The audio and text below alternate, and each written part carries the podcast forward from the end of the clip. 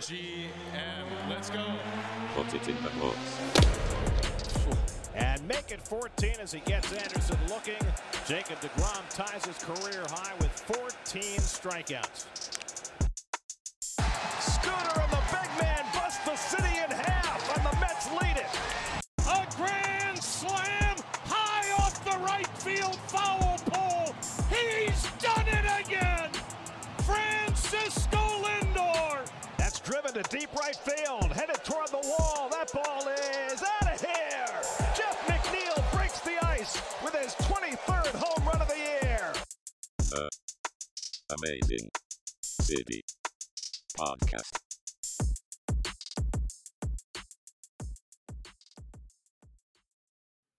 What is going on, guys? Antonio Slater here with another episode of The Amazin' Citi podcast. This is episode six. I don't know, last week uh, before we had our little interview with Corey, that this one, that one was going to be the last episode before opening day. Unfortunately, it was opening day for everyone but the Mets this weekend because of the little outbreak that happened for the Washington Nationals. I think as of right now, there's five positive tests. There's a bunch of more people, you know, quarantined for contact tracing. So uh, it, it's a whole mess right th- over there in D C right now. So they have postponed the weekend series between the Mets and the Nationals. And now the Mets will not play until Monday at seven oh five, where Jacob DeGrom will take the mound for the first time this year. And then we could finally get this ball rolling in terms of the twenty twenty-one season, where there's going to be surely a lot of exciting moments. There's going to be drama. There's going to be intensity. There's going to be a, a whole a whole season of of excitement. And I'm just, I can't wait for it. But I'm going to try to keep this intro short and sweet because we have a very exciting guest here today. Uh, we've had a couple of guests already so far, and just already, this is our sixth episode. We're having our third guest, so this has been a lot of fun of, and some very exciting stuff going on here. So make sure to follow the podcast at The Amazin' Citi on Twitter. But that I'm gonna I'm gonna stop talking about me and, and what's going on here and get right to our guest. We have Justin Toscano, Mets beat writer for North Jersey dot com, here on the show. He was very, very gracious, and I'm I'm so thankful for him to take about thirty-five, forty minutes out of his very busy schedule to talk to me about some of the, the talking points with the Mets, you know, the Lindor extension, uh, what it's like covering a, a Steve Cohen-owned team, what's what it's like covering a team during COVID, and so many more things with, with the roster and the injuries on the team and where this team stacks up, and, and just so much more. Like I said, it's about a forty-minute interview with Justin Toscano, so please give it a listen. I hope you guys enjoy. I'll see you guys next week, where we can finally, hopefully, finally, finally, finally talk regular season New York Mets baseball. All right, so we are here with Justin Toscano, the Mets beat writer for North Jersey dot com. Uh, Justin, how you doing? Hey, how's it going, man? It's good to good to be here. Um, I guess I was going to say I was excited for opening day, but we know that's not happening now. But thanks for having me anyways. Yeah, man. Like I just said to you before we started recording, uh, thank you for coming on here. Really wish we were watching some Mets baseball or had some opening day thoughts to talk about, but obviously with the Nationals' COVID concerns and the little outbreak, if you want to call it that, uh, give a little update as to what exactly is going on. Yeah, so the Nationals, um, on a test conducted Monday uh, before they had left Florida for, you know, back to D C, they got a positive on one of those tests. So immediately they were going to be missing one player and uh, five other people, the organization, um, just based on close contacts.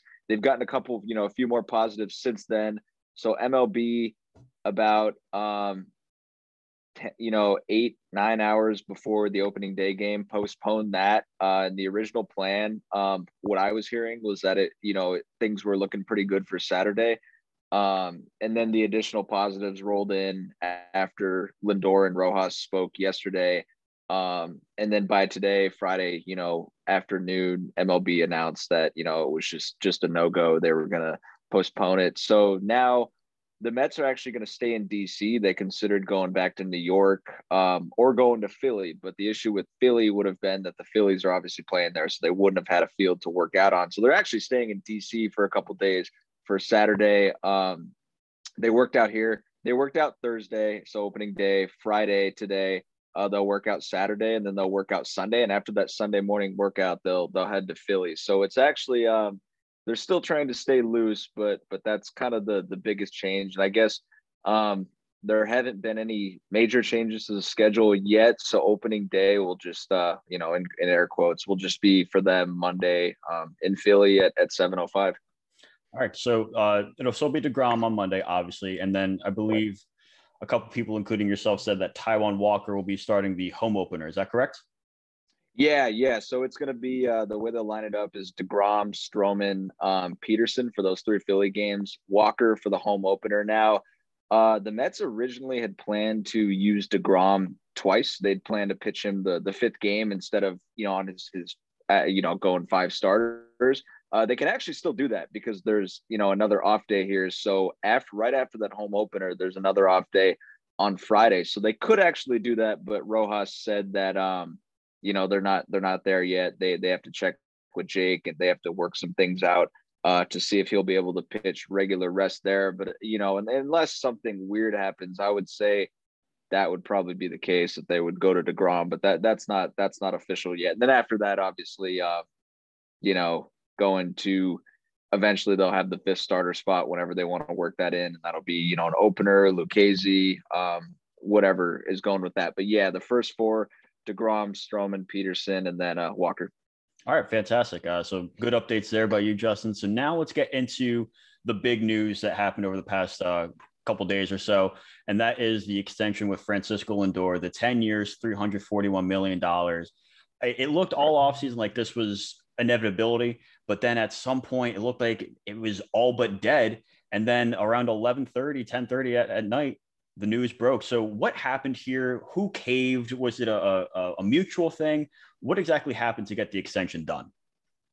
Yeah, so it was obviously, like you said, I mean, I think the biggest point is that it, it looked like pretty much a certainty. When you trade for a guy like that and give up that kind of package. Now, the Mets were were pretty coy, you know, and only saying that they were optimistic they could re-sign him, you know, at the time. But you knew it was like a thing where the optics would have been very bad if they didn't, you know, sign him long-term. So it looked like a certainty. And then somewhere along the line, you know, it looked encouraging as Steve Cohen bantered with fans on Twitter. It looked encouraging as they had dinner um, in Florida last Saturday night. Now it's, yeah, last Saturday night. So six days ago.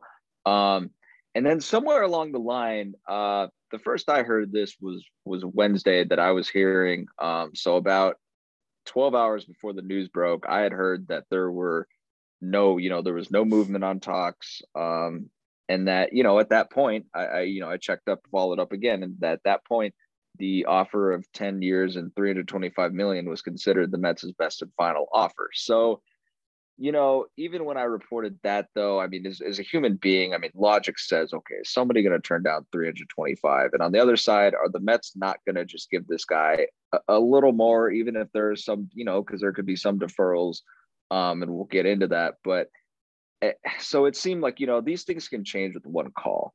So it's almost like it was almost like they were at an impasse, but that almost might be too aggressive of a term just because these things can change with one call. So, yeah, obviously they did. Obviously the sides started talking. Um, in terms of caving, I, I don't know if anybody caved. I think it was just, look, both sides had something to gain. For the Mets, they had given up a package um, worthy of extending him.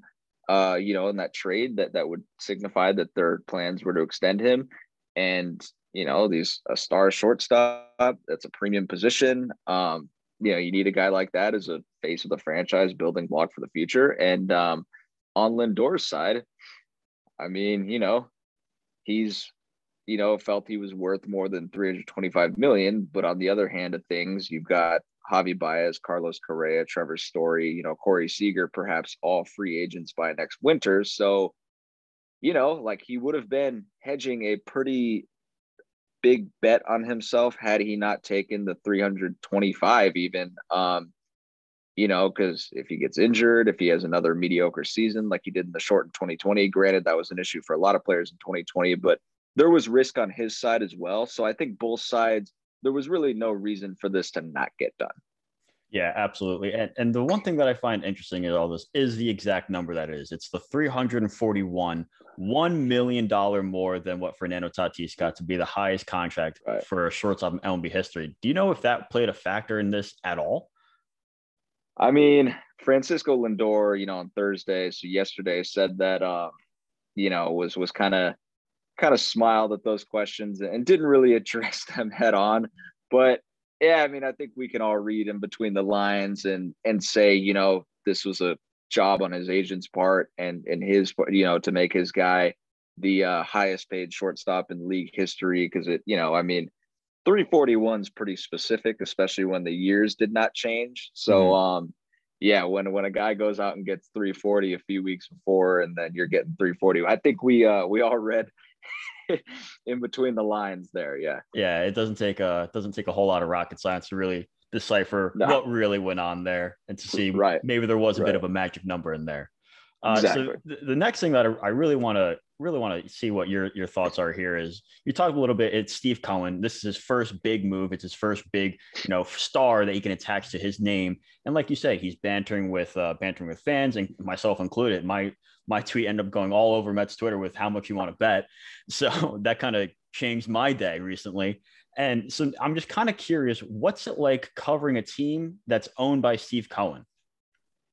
Yeah, that's interesting. Uh, definitely like tweet notifications for all of his tweets, which like when I was in journalism school, even God, I mean, I only graduated three years ago now. So it was like, yeah, in May it'll be three years. Holy smokes. Anyways, I only graduated three years ago, but like, you just don't think about having to monitor somebody's Twitter all the time.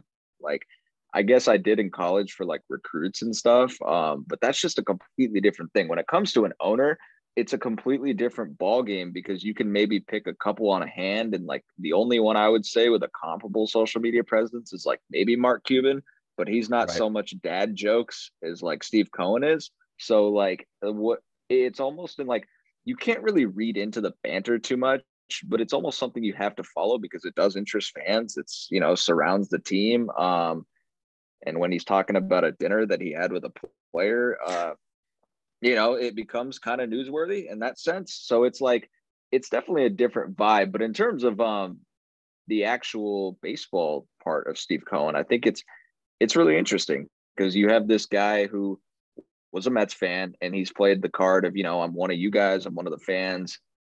All right. Like, he's not, you know, he's worth sixteen billion dollars. He's obviously richer than the, the ca- you know, the casual fan. He's going to run it like a business. But on the other hand of that, he has taken strides for this organization um, because he owns Point seventy-two. Like, the Mets now have a huge team of data engineers from that company that they're using. Um, they've, exp- you know, bolstered their analytics department.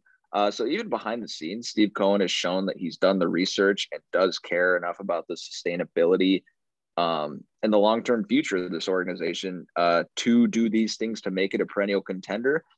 But uh, as, as good as those improvements are, and as necessary as they are, they might matter more than like the on-field stuff. But, um, you know, he wasn't gonna, this is really the splash he needed to, to kind of put his name there, you know, in terms of kind of like put his money where his mouth is in, in a sense. And like, you know, you come into November, you talk about wanting to make this play, you know, this team a contender, you talk about to fans about making this team one that actually acts like a big market team now.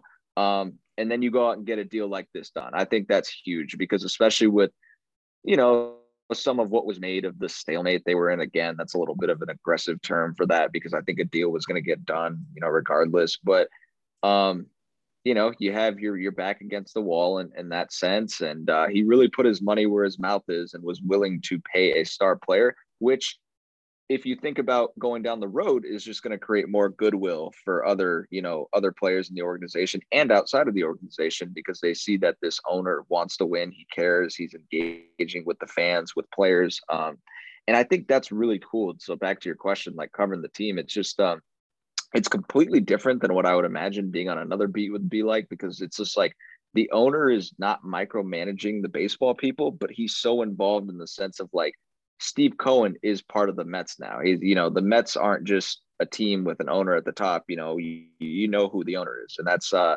that's something you can't say for like every team. Yeah, I definitely think it's a bit more of a, a different vibe as a Mets fan now, because how often do, even as like a casual fan, I think casual fans know the name Steve Cohen, whereas you go to right. other teams, other fan bases, I don't think you really, they they probably don't know the name of their owner. Here, they're on Twitter. Right. Like like you said, he can interact with the fans on there. He's talking about dinners. He's crowdsourcing offers. He's he's doing a lot of different things as a as an owner than you see in, in most other markets. It's it's been a very interesting ride so far uh, since since he kind of bought the team back in November. But right. I mean, he's proving that, like you said, he is kind of one of us as a Mets fan. He just, you know, has more money than God.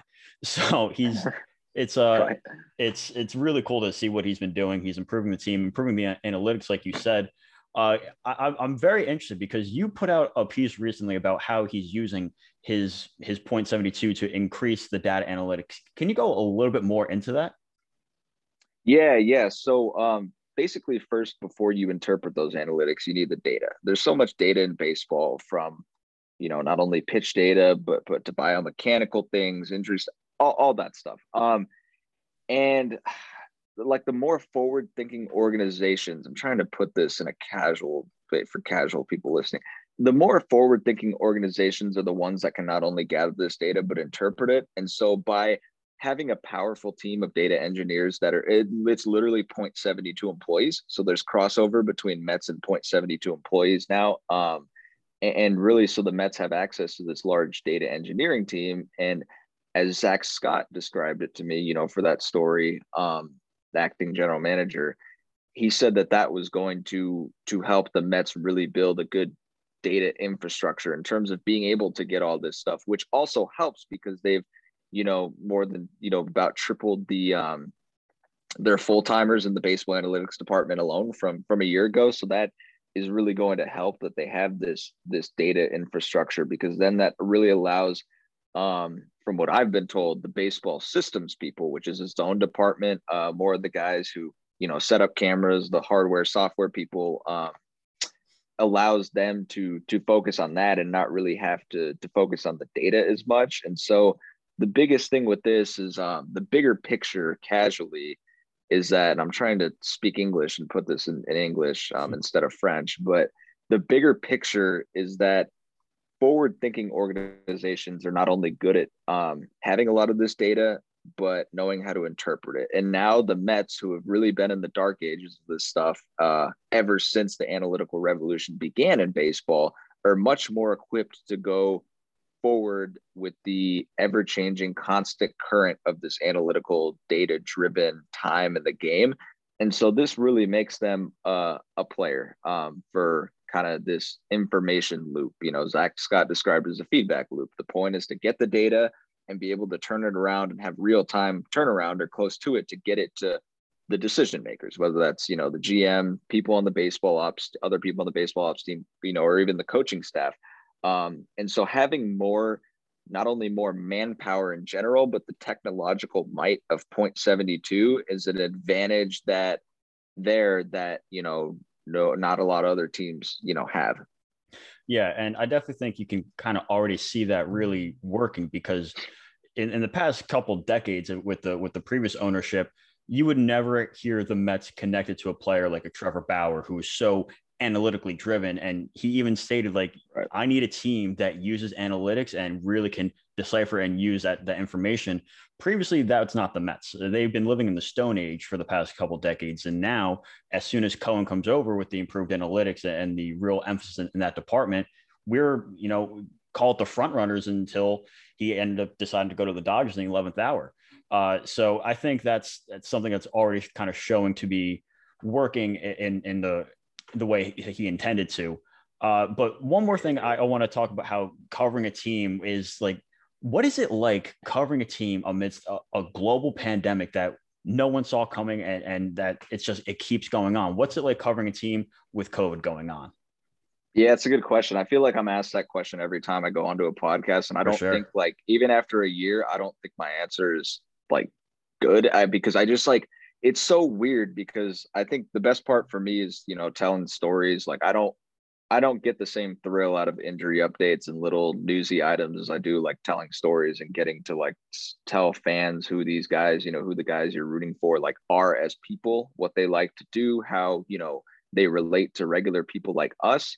Um, and so that's a lot harder in the Zoom era, because you're not getting like the one-on-one time you would in a clubhouse. Um, and, you know, in the clubhouse, you can just go approach guys. They may not want to talk. They may tell you kind of the, you know, they might just flake on you a little bit, but um, at times, you know, because they get busy, but at least you have the opportunity to go up to them and, and kind of show face and talk a lot ab- about these things. And so for me personally, it's been tougher to get the depth on stories that I would want, because in the clubhouse, you can go up to players. You can go up to five guys in a day if you wanted to and ask them all different questions for this one story you're doing. But in the COVID era, it's just a lot more phone calls, um, which I find for some reason, I find those to be more time consuming uh, because you've got to do them all around like the Zooms for the team. And then it's like, so getting the depth on stories that I want is a lot easier in the clubhouse. And for me, like I've just had to find ways to adapt.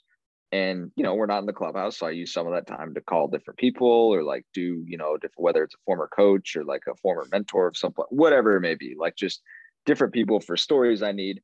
But I do miss the interaction in person in the clubhouse where you can read body language, you can read um, facial expressions, uh, you can have a little you know, more of these more personal conversations. And even if it's not for a story, just personal conversations about like, you know, how somebody's doing or like how, how their family is or just, um, and for me personally, like, I feel like, like I've always tried to learn baseball because it doesn't come as naturally to me as like football and, and basketball mm-hmm. did, you know, like as a kid, like I, you know, I know a lot about baseball, but it's just like, there's so many intricacies in the game. I feel like that in other sports that I, personally, like I like to ask players like certain things, not even for stories, but just for my own, like, so I know what they're thinking or like, you know, what, what I can learn from, you know, for example, like I asked Rick Porcello, like what he meant when he said X or something like, and he gave me a great explanation. I forgot exactly what the question was, but it was mm. just things like that, that I, I do miss, because not only do you get better depth on stories and better stories in general from the clubhouse, um, or at least that's been my experience, but you get to, um, for me, like just constantly learn about, about different things. And even if you're not recording a conversation, like it's still a good learning opportunity and, and a chance to get to know the game a little better from, from guys who play it and spend so much time in it. Yeah, that's, it's, I can only imagine what it's like having your job right now with everything going on. It's, it seems like things are changing by the day. It's with everything going on. It's truly right. wild. So it, it's it really cool to, you know, hear what you're saying there about how you can read, you want to read more of the, the body language, not just read more about the answers. And it's funny right. that you brought up Rick Porcello. That's, that's my guy right there. Uh, he actually went to the same high school as me. So really? That's my boy. Yeah. Yeah. It was, it was really cool seeing nice. him on the Mets last year. Yeah. Uh, I think, um, yeah, no, he was always good. I, I do feel bad. He was a good one that I wish we got a full year of like the clubhouse, because he was very insightful. And I think now that I'm thinking back on it, um, God, not to cut you off, I'm sorry. Oh, but, no, you're fine, man. Uh, now that I'm thinking back, I think I asked him what it meant, because like when he he would always say, you know, I was falling off a little bit. And I would just like, I just ask, I was like, what does that look like for you? And like, how do you fit? Like, how does that matter? And things like that. Because it's like, I didn't pitch at a level that he did. So right. he, and he actually went through it. He like took the time to stand up and, you know, talk to me for a couple minutes and like just go through the whole thing. And like to this day, I just remember like, um, you know, I was, I was very grateful because it really taught me something and then things to look for in pitchers. And he was always, you know, really, he was really insightful during that spring training. Uh, so yeah, I wish we had more of him. He's a good guy. Yeah. He was always, especially the past couple of years, he's not throwing ninety-eight, ninety-nine. So he was one that he, he relied on his mechanics a lot. So he got very technical with this stuff. So you would always hear when right. he didn't have a good performance, it was all, you know, based on, like you're saying, he's falling off, he's open in the front side. He, he got very technical and mechanical with it. Uh, exactly. Even Pete Alonso said that he wanted to come back. So I, I'm still hoping for it, but we'll see what, what end up, ends up happening. I'm surprised he hasn't gotten scooped up by someone. Um, but yeah, let, let's talk a little bit more on the active roster here. Was there anyone that really surprised you in terms of who didn't make the team, who made the team? Like the one that I sent you was Lucchesi over Yamamoto as the, the quote unquote fifth starter. I thought, me personally, that's who should have gotten that first spot at it, but they went with Lucchesi. So was there anyone that really surprised you and the decisions by, uh, behind that? Let me think. Um, actually, I was, let's see. Yeah, yeah, I was surprised. Um, I thought, see, I thought Lucchesi should have, that's probably how I would have drawn it up entering camp, is Lucchesi getting it. I know, I know some people, you know, yourself disagree, and I, I get that. It, it was, it was a close, it seemed like a close competition um, for everything I heard. Um, but yeah, the one that really surprised me was Sam McWilliams, like how early he was he was reassigned. Like I know he's a guy who needs some seasoning, but um, that's a guy who's been like a career minor leaguer, and the team mm-hmm. gave him a major league deal. And it that's seemed true. Like he had electric stuff. And so I think my surprise more came from the fact that he didn't hang in the competition longer, um, mm. honestly, than uh, but I guess, you know, that might have been me. And I just, you know, I saw they gave him a major league deal, and I was just like, like I expected him to be there a little bit longer. Um, and then surprising in a good way, like Jacob Barnes, like you got a veteran guy like that. Usually when veteran guys like that come in, um, not heralded, you know, they just like not a lot of headlines.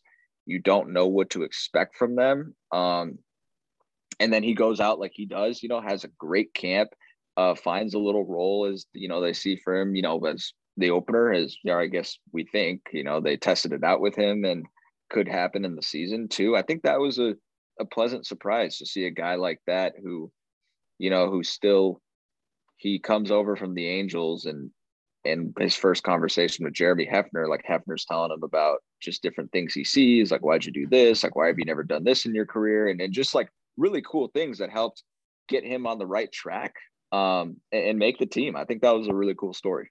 Yeah. I think if, if I had to kind of draw how I thought the bullpen would have gone, I think I probably would have had McWilliams in Jacob Barnes' spot for the mere fact of, like you said, they gave him a major league deal pretty much as soon as the offseason started. It was one of the first signings that happened. So yeah, I thought was... I, I kind of figured he'd be in the in the bullpen come opening day, but they reassigned him very early. And Jacob Barnes, as someone who I pretty much wrote off instantly, he had a phenomenal camp, like you said, and he deserved that spot. So I we'll, we'll have to see how he does as the opener. Yeah, yeah, that was yeah. I'm I'm with you on McWilliams, oh man. Like especially what what we heard about his stuff and like the.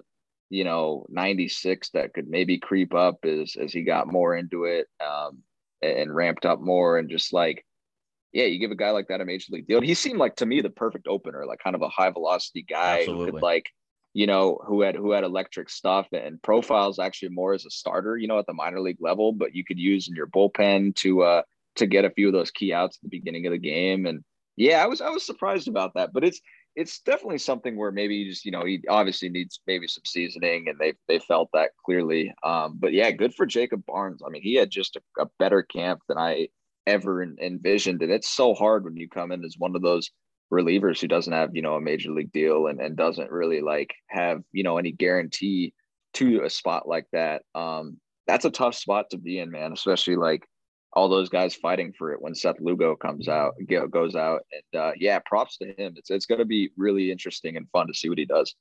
Yeah, absolutely. It, it was it was a fun fun little story to follow with him and, and the other bullpen arms, that because there's a bit of a competition there between like six or seven guys for maybe two or three spots. Uh, another one with Lugo going down, which kind of helps us transition right into our next part with the injuries with the team. Uh, Lugo is right. going to be down for a little bit. Syndergaard is probably not going to be back until June. Uh, there's a very good update about Carrasco today, looking at he's he's uh, healing very well and maybe even a little bit ahead of schedule. But how do you think this team's going to hold up without the those guys, uh, the Carrasco, Syndergaard, and Lugo? Yeah, it's going to be tough. Like I think they have built better depth, but I think when you pro, you know, like you projected the rotation, it's like you've got the best part was that you had DeGrom, Stroman, and Carrasco up there at the top, and and now without Carrasco. You know, you're they're really putting a lot of faith in Taijuan Walker, David Peterson, and Joey Lucchesi, and to the point where, like, I think people overreacted when they released the rotation. You know, it's it's not a bad rotation at all by any stretch. Like this, with that rotation, this team could still win a could still make the playoffs. Um, like in a in a normal year, that now it's a tough division. You know, I, I get that, but it's it's not a bad rotation, but. Then when you consider Seth Lugo being out, I think to me, like the bullpen coming into camp, um, the really the storyline that did hold was that the bullpen to me seems like the highest risk group, um, highest reward too, you know, like, but you've got two question marks in there and Jerry's Familia and Dellin Betances. And like, as of now, you don't really know what you're getting from them. Um, so having Seth Lugo out is a big bummer for the Mets, just because it's like, that's your one reliable guy that not can, not only is reliable, but as a bulldog and can go multiple innings, um, can pitch multiple innings for you there. Uh, uh, so, I mean, in terms of the injuries, I think the key guys are going to be, you know, Taijuan Walker and David Peterson, because David Peterson had a great rookie season. Um, can he build off that? Taijuan Walker, can he build off of a good, you know, twenty twenty season? Um, and then Edwin Diaz. Like, if that's the same lights out Diaz, you know, this Mets team can score enough. They're probably going to score enough runs and be able to get it to the ninth um, or somewhere around the ninth to those key outs with a lead. If Edwin Diaz is lights out like he was in camp and was for most of twenty twenty, I mean, I think um, I think they should be fine. But man, if you start considering, you know, if Taijuan Walker, you know, doesn't start well, you know, Joey Lucchesi doesn't start well, and then you you start having question marks in the bullpen, you know, if, if Miguel Castro doesn't pitch as well as he did this spring, then it starts to get a little funky. But overall, I think this team um, certainly has enough to withstand that, especially when you look at like this first half. They'll be playing Colorado, uh, they'll be playing Chicago. So they've got some opponents that are out of the division that should be actually a break from some of the opponents in the division. Um, and so I think they should be able to withstand it. They've got some good depth and it's a really talented roster, but I mean, we saw what happened last year when injuries start to pile up. It like it really, it really actually tests your depth. So we don't know what's going to happen until they really actually face some adversity. Yeah, the, the depth is going to be such a big part of this team this year. They definitely added more than they had in the past couple of years, but it's going to be a, a true test once they finally hit the field. And with COVID, you never know what's going to happen. All it takes is, is one test for three or four guys to be out. But I, I really think the injury to Lugo is much more significant than the injuries to Carrasco and Syndergaard, because with with the injury to Carrasco, I think they have enough to kind of withstand with a couple of turns right. of the rotation, and the off days could help, you know, get DeGrom out there exactly. every every fifth game. But Lugo kind of takes the pressure off of so many other people, because now, because he could go multiple innings, he's, he you make it easier for, you know, Taijuan Walker can only go five. He can you go right to Lugo for the sixth and seventh. It's going to take pressure off of Betances and Familia because they're not going to get those high leverage innings. And it's going to take more pressure off of Diaz because he doesn't have to be lights out every single time. But so I think the injury to Lugo is much more significant, uh, but I still think this team has enough to be competitive at a very high level until they can come back. But now I, I'm curious to see what you say here. I have the Mets as, as the best team in the N L East and right up there at the top dogs in the, in the National League. Where do you think this team can compare in terms of the Dodgers and the Padres?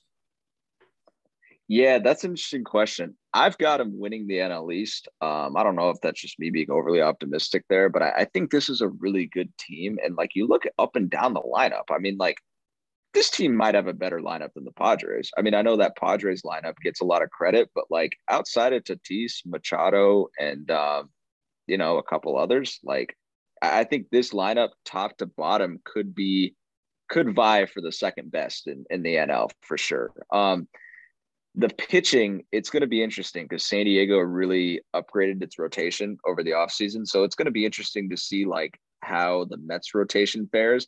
I personally, like if we're looking bigger picture, I've got them right up there like with the, the Padres. Like I think everybody in terms of talent and depth is a step behind the Dodgers. Um, but I've got the, my next tier is the, the Padres and the Mets. And then I've got like the Braves after them. Like I, I think the Mets, I think this Mets team is better than the Braves. And like, I, maybe I'll be proven wrong about that, but for me, like, I think it's, they're going to be better than the Braves. And I, so I see the Mets and the Padres kind of vying there. And um, like, I would not be surprised if the Dodgers, the Padres, and the Mets are all, you know, making deep, deep October runs and, and scrapping against each other to make those um, because that's, that's what I really do feel. I do feel that with Lindor, And and even McCann, because like, look, that McCann signing, like say what you want about the money he got and then what they offered, whatever you want to, like, I know people criticize that, but that's a guy that makes you better on both sides. I mean, he's a guy who could, who's probably going to keep hitting, you know, the way he has or similar, like who seemed to figure something out, but it's a guy who is just so much better than Wilson Ramos defensively. And it's just really, it's really not close. Um, so I think with those two sides, like this roster,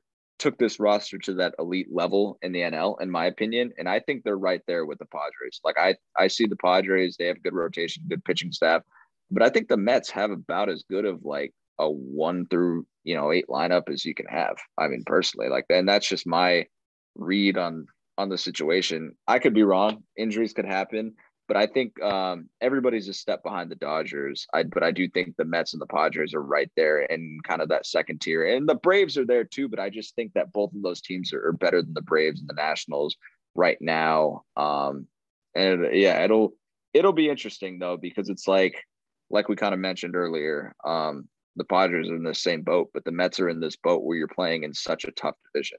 And it's like, you know, it's going to be tough to get those wild card spots because you figure the Padres are going to get one because the Dodgers, you know, they've got the Dodgers right in their division. So it's like you've got the Mets and then the Braves look good. And like Brandon Nimmo said, they're probably pissed off that everybody's picking the, you know, a lot of people are picking the Mets to win the division after the good years the Braves have had. The Marlins don't even look to be that much of a pushover. Uh, the Phillies, the Phillies looked like they were going to have a disastrous offseason, but I thought they salvaged that as best as they could. Um, and so they they actually don't look too bad. And then, of course, you have the Nationals. I think they've got a lineup, um, you know, full of some lefties that's really going to do a lot of damage. And so you just look at it and you're like, man, it's like you think the I think the Mets could make a deep October run, but like, can they survive their own division? Like, that's going to be tough. Yeah, absolutely. This is, I think it's it doesn't even go without asking. This is the toughest division in baseball. You got five teams that at any given day can can beat one another. So it's going to be a very competitive race. I, I still think it's a two-team race between the Braves and the Mets to take the N L East. Uh, and I'm right there with you. I have the Mets winning the division. Uh, I, I mean, anyone that knows me knows I'm a rather big optimist when it comes to the Mets. Uh, in my predictions, I have them winning one hundred games. So we'll have to see if, if that comes true. Uh, yeah, I had, be, I had ni- I had ninety-eight, so I might be wrong too. Hey, you know what? We're we're right there with each other then. So that's we're we're very high on this team. I think, of course, barring health, this team can can take make a, a very deep run to the postseason, and they are right there with the other teams. I of course the Dodgers are the best team, and and the Padres made some great improvements. But in terms of everyone else, I just feel like the Mets, top to bottom, are a very well-rounded group, and they don't have as many question marks as as as other teams. The lineup is better. The rotation could be better when there's when everyone's healthy. The bullpen is a question mark, but like you said, there's it's such a high risk, high reward group. When that when those guys are on, it, it's going to be tough to beat this team. So that's why I have them right up there with the Padres, and in terms of where they rank in in, in the National League. And, and now right. just, I have one more. excuse me. I have one more question just to just to close this off. And I feel like this is something that no one's really talking about. And that's with the Mets manager. Uh, Luis Rojas signed a two-year deal last year. So this is going into his final year. We all have, have very high expectations for this team, but God forbid this team goes off to a slow start. Has there been any talks about Rojas being on a potential short leash? No, not that I've heard. I think they're going to, I mean, that stuff usually gets resolved and, and we'll see about it, but it, Um, I, I think everybody in the organization is very complimentary of Luis Rojas. And I think like now, of course, we've seen it all through baseball history, like especially the past twenty years, when you've got a good roster that underperforms and it might not be your fault, like that leash gets a lot shorter. Uh, so we don't know what's going to happen if that happens, but everybody's been complimentary of Luis Rojas in terms of the way he runs a team, the way he treats players, the way he can connect with players is so much what I've heard night and day from just like Mickey Callaway, um, mm. just because the players do have this respect for Rojas because he climbed the ranks, because he managed um, the minors, because he managed winter ball every offseason, you know, for a stretch of his time there, you know, because he's this guy who went to the major league staff, took the quality control position, you know, educated himself on analytics, helped relay it to the players because he's been around. Um, so he's got such a big respect factor around him. And I think twenty twenty was such a weird season that you can't really like, give a guy like, I mean, that, that shouldn't be a knock. I think I thought he did the best job he could have. And granted, like, you know, personally, like I, I like the, I, I like the guy. I think he's a very, I think he's accountable. I think he's knowledgeable. I think he, you know, he's very, he treats the players, um, you know, like, like a manager should. And I think that all that stuff is cliche though. And it's just, but I do think his baseball acumen is better than you're going to find in, in almost anybody that that's going for that position at, at his age, because it's like he's such a young manager, but on the other hand, he's got all these years of experience. He grew up in a baseball family, and I think um yeah I haven't heard any talks about uh you know a short leash, but of course, you know, we we don't know what happens if disaster ensues or, you know, expectations aren't met. You know, that'll be, so the story there could change, but uh yeah I think I, I would be pretty comfortable saying, you know, Luis Rojas would, would be here, you know, past this year. Yeah. I, I as just, of now. Yeah. I just think it, with all the expectation around this team, I think we just said we're, we're predicting ninety-eight and one hundred wins respectively for this team. We're talking about how they can make a deep run and potential, uh, uh, N L C S series. So I just think it'll be interesting to see if, you know, around the fifty game mark, if they're hovering around five hundred, maybe the, the, the tune of what people think about Luis Rojas is going to change. But ultimately, I, I think with the roster that they've constructed for him, it's going to be a lot easier for him. Like you said, last year was a disaster for everyone. So it's kind of a wash. It, it's, it's tough to hold twenty twenty against anyone, and to make it his first year as a manager, it's really hard to hold that against him. So ultimately this team is going to have a, a good year. They'll probably extend him because of, of the performance that's going to happen with the players. And like you said, it seems like all the players really like him. Pete Alonso has raved about this guy. So is Jeff McNeil, um, among others. And it, this is, this, this team clearly likes for him, likes him, plays for him hard. So we'll see what happens. I just, I haven't seen anything talks uh, like talked about that at all. So I'm just wondering what someone on the inside had, had heard about that at all. So uh, it looks like he's going to be here for a while though.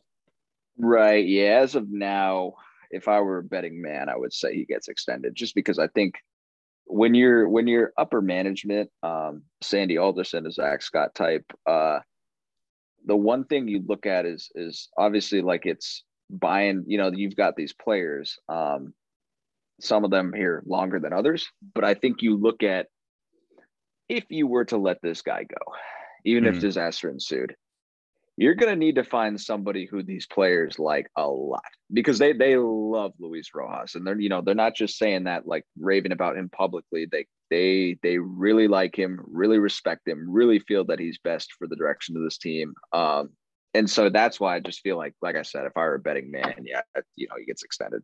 Yeah. I mean, that's all I really had for you. Uh, any final cool. thoughts that you have before I let you go? No. Yeah. Just, I, I think we covered it all. Yeah, just can't wait for this to to get going. Opening oh, opening day in air quotes on Monday. That yeah, it should should be a should be a fun season. But let's just hope. Uh, yeah, let's hope we're past the the COVID craziness. Yeah, that's uh, that's definitely it. The COVID craziness. We just got to hope everything gets figured out, and hopefully by right. Monday we're talking about how this team can can win another opening day, like you said in uh in air quotes, but. That's all I have. Oh, man. Uh, your, your Twitter is just your, just your name, right? Is it at Justin Toscano? Yeah, but it's uh, with a C in the middle of both of my names for my middle name. So, yep, it's just my name with a C in the middle. Fantastic. So go follow him at Justin C. Toscano. Man, thank you so much for uh, for coming on. We're definitely going to have to have you back on here. Uh, thank you again. Yeah, yeah, yeah. Any, anytime you need me. Always happy to talk some baseball. All right, great. Thank you, man.